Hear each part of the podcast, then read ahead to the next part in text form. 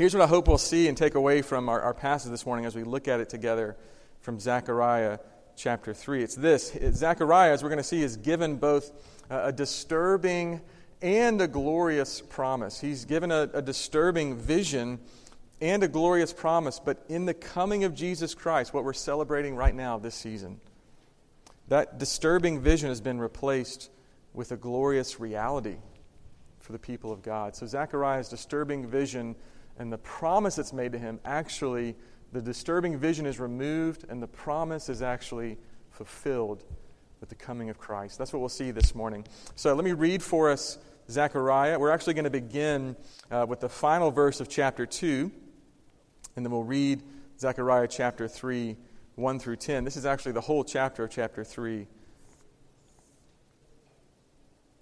Hear God's word this morning. Be still, be silent, all flesh, before the Lord, for he has roused himself from his holy dwelling.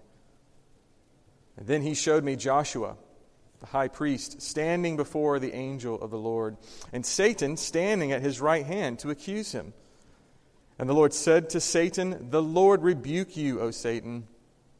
The Lord who has chosen Jerusalem rebuke you. Is not this a brand plucked from the fire? Now Joshua was standing before the angel, clothed in filthy garments. And the angel said to those who were standing before him, Remove the filthy garments from him. And to him he said, Behold, I have taken away your iniquity from you, and I will clothe you with pure vestments. And I said, uh, Let them put a clean turban on his head. And so they put a clean turban on his head and clothed him with garments. And the angel of the Lord was standing by. And the angel of the Lord solemnly assured Joshua, Thus says the Lord of hosts. If you will walk in my ways and keep my charge, then you shall rule my house and have charge of my courts, and I will give you the right of access among those who are standing here.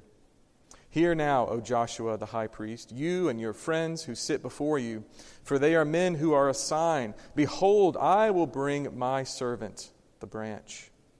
For behold, on the stone that I have set before Joshua, on a single stone with seven eyes, I will engrave its inscription declares the Lord of hosts. And I will remove the iniquity of this land in a single day. In that day, declares the Lord of hosts, every one of you will invite his neighbor to come under his vine and under his fig tree. This is the word of the Lord. May we hold fast to it. Amen. Let's pray. Our God and our Father, we do pray that you would open our eyes to behold the wonders of your word we've just read, would we see on these pages not only what happened before the eyes of the prophet Zechariah some 2,500 years ago, but would we see in Joshua ourselves our need, but we also, more importantly, see in him a better Joshua who would come for us, people of God, one who would give himself for freely and openly. Bless us now as we come together to study your word, and we make our prayer in Christ's name. Amen. I'm going to do three things this morning as we look at this passage. They're fairly straightforward. We want to talk about the setting, this scene that unfolds before us here in chapter 3 of Zechariah, the setting, the problem that is given, and we'll talk about the solution to that problem. And then kind of lastly, to wrap it up, we'll give a little bit of what we might call an epilogue kind of towards the end. So uh, let's talk about these three ideas the setting, the problem, the solution. Look at verse 13 of chapter 2. And part of the reason that I included that for us, we actually just sang about this let all mortal flesh keep silent. We included this verse here because I think it actually sets the stage for what's happening in chapter 3. And the setting here is really that of a courtroom.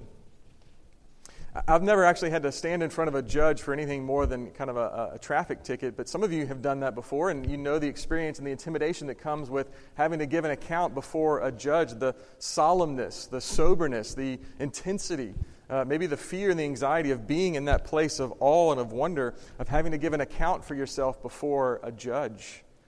Right? There's a reason that courtroom dramas, whether they're movies or TV shows, get a lot of high ratings because there's a lot of tension and there's a lot of drama that typically comes with that setting of a courtroom. And that's actually what's happening here. The setting is that of a courtroom. In verse 13 of chapter 2, the first verse we read, actually is something similar to the setting of the stage of a judge coming in from his chambers, fully garbed and fully robed, ready to take his seat at the height, at the top of the bench. Right? Hear this. Be silent, all flesh, before the Lord. In other words, all rise before the honorable judge who enters. This is very dramatic language and a very dramatic setting that's being given for us here. This is a courtroom setting. And as we think about this courtroom setting and this vision that Zechariah is given, we need to take a moment and ask ourselves well, who are the, the main characters? Who are the players here in this? And there are a few that we need to familiarize ourselves with. There's, of course, Joshua, who's the first one mentioned here. And Joshua is the high priest, he's what we might call the defendant, he's the accused. Now, we need to know a few things about Joshua. This is a real person. You can go back through the annals of history, including the scriptures and including outside of the scriptures, and find that Joshua was the high priest between 515 BC and 490 BC. He's named here in Zechariah, he's named in Haggai, the book, he's named in the book of Ezra. And he is essentially standing in the dock, the accused, waiting for this trial to begin. And Zechariah tells us that there is a problem. We're going to get to it in just a moment. But the problem is that he's standing in filthy garments, in filthy robes, and this is not a good sign. In a sense, Zechariah is kind of setting it up for us in this picture by saying, Joshua is guilty already. It's almost as if he's been caught in the act. He's standing there with his dirty garments and filthy robes on, saying, He's been caught, he's guilty, he's standing awaiting trial. This is Joshua, and he's the defendant. And then we see the angel of the Lord, who we might call in this setting, kind of the defending attorney. He's the advocate on Joshua's behalf. He actually speaks for God and represents God in this scene and in many other scenes in the scriptures, particularly in the Old Testament, where we see the angel of the Lord appear. He is a messenger for God. He speaks for God. He represents God. And in this case, he is defending, he's the attorney who really is defending Joshua.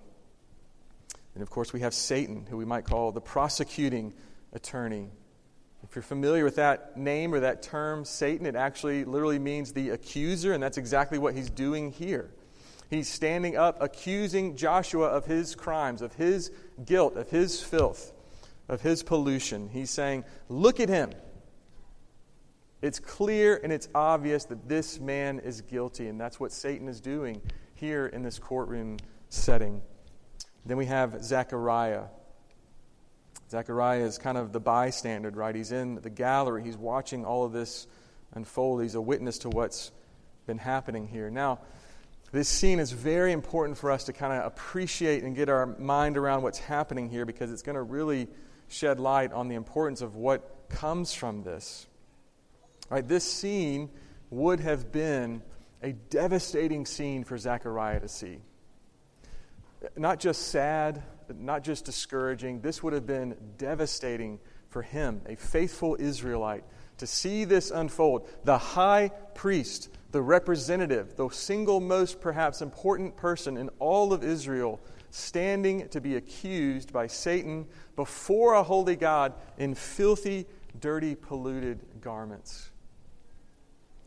Imagine for a moment maybe your favorite, some of you younger people, you still have one, superhero maybe someone from the Marvel universe, or Batman or Spider Man or a DC comic guy. And, you know, if you keep up with comics, when I was a kid, I actually would read the actual comic books. We didn't follow necessarily the TV show series, although there were some of those.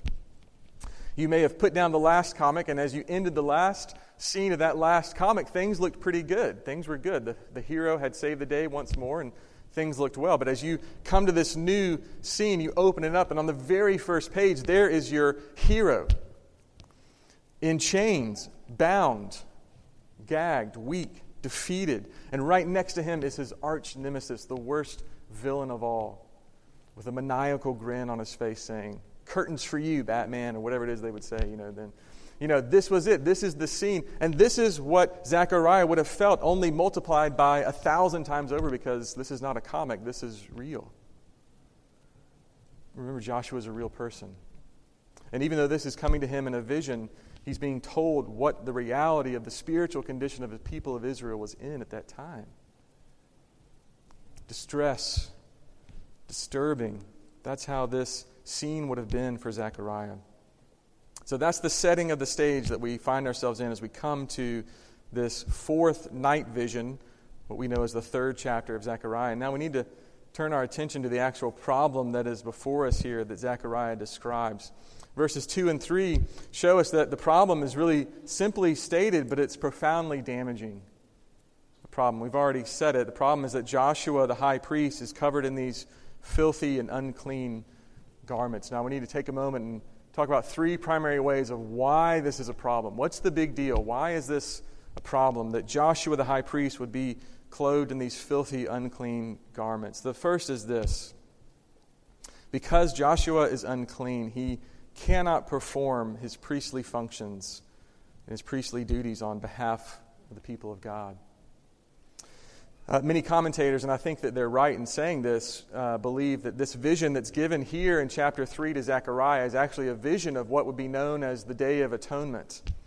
And the Day of Atonement in the life of Israel was the most significant and important, important day in the life of that nation, of those people. It would have been the one day of the year where the high priest, and in this case it's Joshua, would have gone into the Holy of Holies, the most holy place on earth, representing the actual most holy place in the universe where God Himself dwelled. That place was to only be entered one time a year. It's where the Ark of the Covenant was kept. And the priest, in order to prepare for that day, would go through this elaborate ritual of cleansing himself, washing himself, removing the garments that he had been wearing, the robes that he had been wearing, washing himself, purifying himself, making a sacrifice for himself first, and then making a number of sacrifices for the people of Israel, and then entering into the Holy of Holies with the blood of these sacrifices to offer on behalf of the people. And so commentators are saying that this vision is actually meant to be understood as taking place on the Day of Atonement. And so if that's the case, you can see how much more significant it would be that, that Joshua cannot do his job. That he's defiled, he's polluted, and therefore everyone will now suffer. The high priest would have gone through this ceremony, as we've mentioned, and he would have been doing all of this, preparing himself, readying himself, getting on his proper robes and vestments. He had a special outfit that he wore only on that day. He actually had a golden ephod that he would put on that had 12 stones that represented the 12 stones of the tribes of Israel, the 12 tribes. And he would put that on, and he would literally carry the people of Israel upon his heart into the presence of God. And here's the thing all of this would have been done in public. So people would have been watching him. People would have been saying, There he goes. There's our champion. There's our representative. There's the one who's going in now on our behalf to defend us, to make atonement for us. He's the one that we need. And if he can't do that, we're lost. He was their advocate, he was their champion. He was the one who would have made atonement for them before God, the only one who could have done that. The high priest, if we can imagine it maybe in this way, in, in terms of his status before the people of God, imagine this. You're familiar, probably, I would assume, with the Make a Wish Foundation, where a, a young, sick child, perhaps terminally ill, is able to have a wish that they desire granted, right? And I want you to imagine maybe a scenario where a child who's, who's ill and suffering is, is, has a wish, and their wish is that they want to go be with Aaron Rodgers, their favorite quarterback, their favorite team, the Packers, of course and they want to go be with him as he is preparing to play in the Super Bowl, right? The greatest game and the greatest day and the most important game of the year. Packers have made it to the Super Bowl, and this child wants to go be with Aaron Rodgers, and the wish is granted. So he gets to go into the locker room. This is his hero. He gets to watch him do all of his pregame routine. He gets to watch him put on his pads and put on his helmet, put on his jersey, and get ready to go. And, and before they get ready to actually leave the locker room and go into the tunnel and go out on the game, he recognizes and he sees that, that Aaron Rodgers has on his jersey the initials of this child. And as he's turning to walk to go out onto the field through the tunnel, he turns back to the child and he says, This is for you. going to do this for you.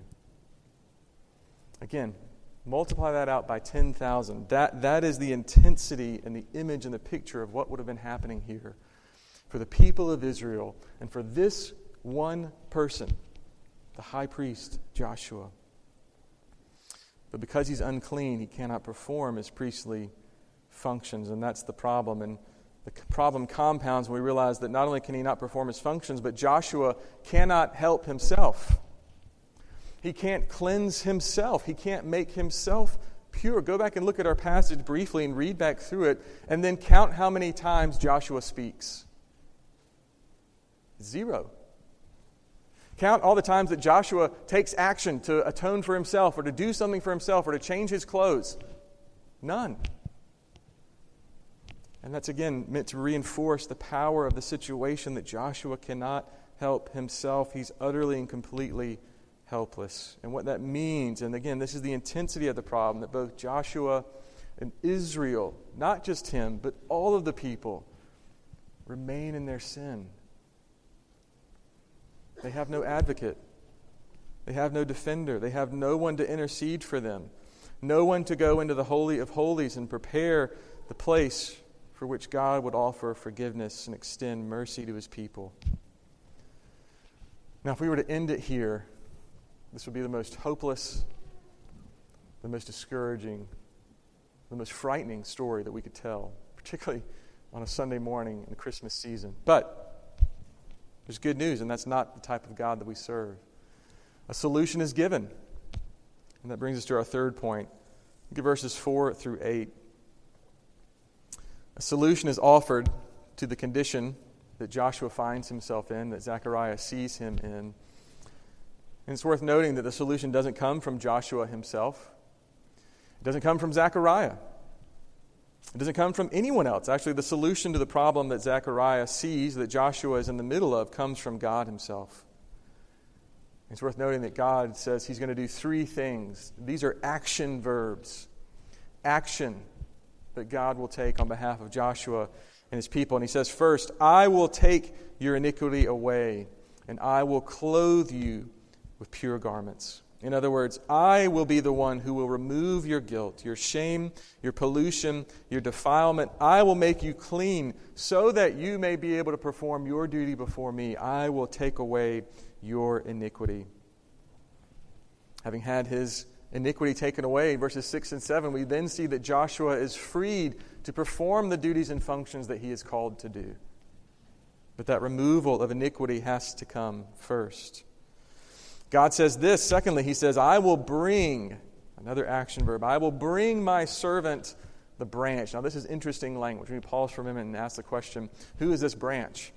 Now, this is popular language, particularly among the prophets, essentially pointing to the Messiah. And that branch is a reference to either the branch of Jesse, the righteous branch, the rod of Jesse. These are all interchangeable terms for one who would come from the house of Jesse. And Jesse, of course, is the father of David. David, the greatest king of Israel. David, the one that we are told would produce offspring.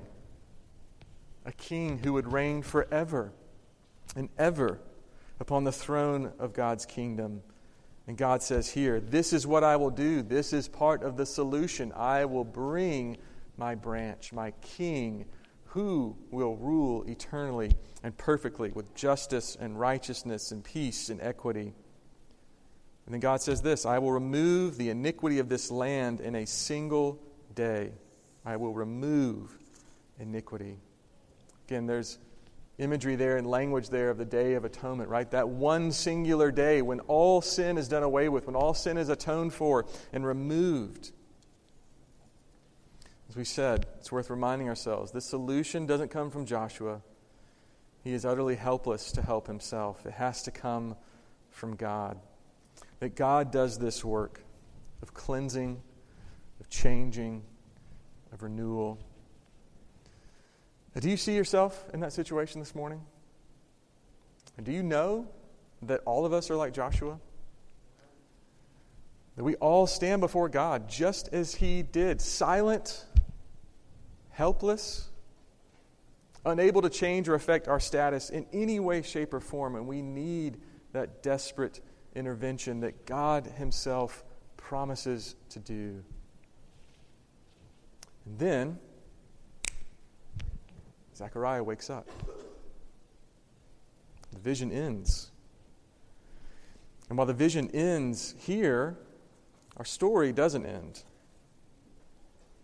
The story continues. If we were to travel in a time machine from where Zechariah was, I'll show you here, if you can see. It's about this thick. I'm holding up my Bible, and it's about literally 10 pages. But it's 475 years to where our story essentially picks up. And there is now, in a suburb outside of Jerusalem, an, another night vision. Where actually that same angel of the Lord comes to another faithful son of Israel, and his name is Joseph. And the angel of the Lord gives another night vision to Joseph, a man in the midst of his own struggles, of his own uncertainties, his betrothed, his woman he's hoping to spend the rest of his life with, he's just found out is pregnant, and he's not really sure how that happened because it wasn't him. And so he's confused, he's uncertain, he's distressed. And this same angel of the Lord that came in a night vision almost 500 years before to Zechariah comes now to this man named Joseph, and he gives him essentially the same vision. He says, You will see someone named Joshua. And what does that mean? Well, here's what it means for us. You see, in Matthew 1, the vision comes to Joseph, and the angel says, Mary is great with child, and she's pregnant by the Holy Spirit. And she will bear a son, and you will call his name Joshua. You see, we know him as Jesus.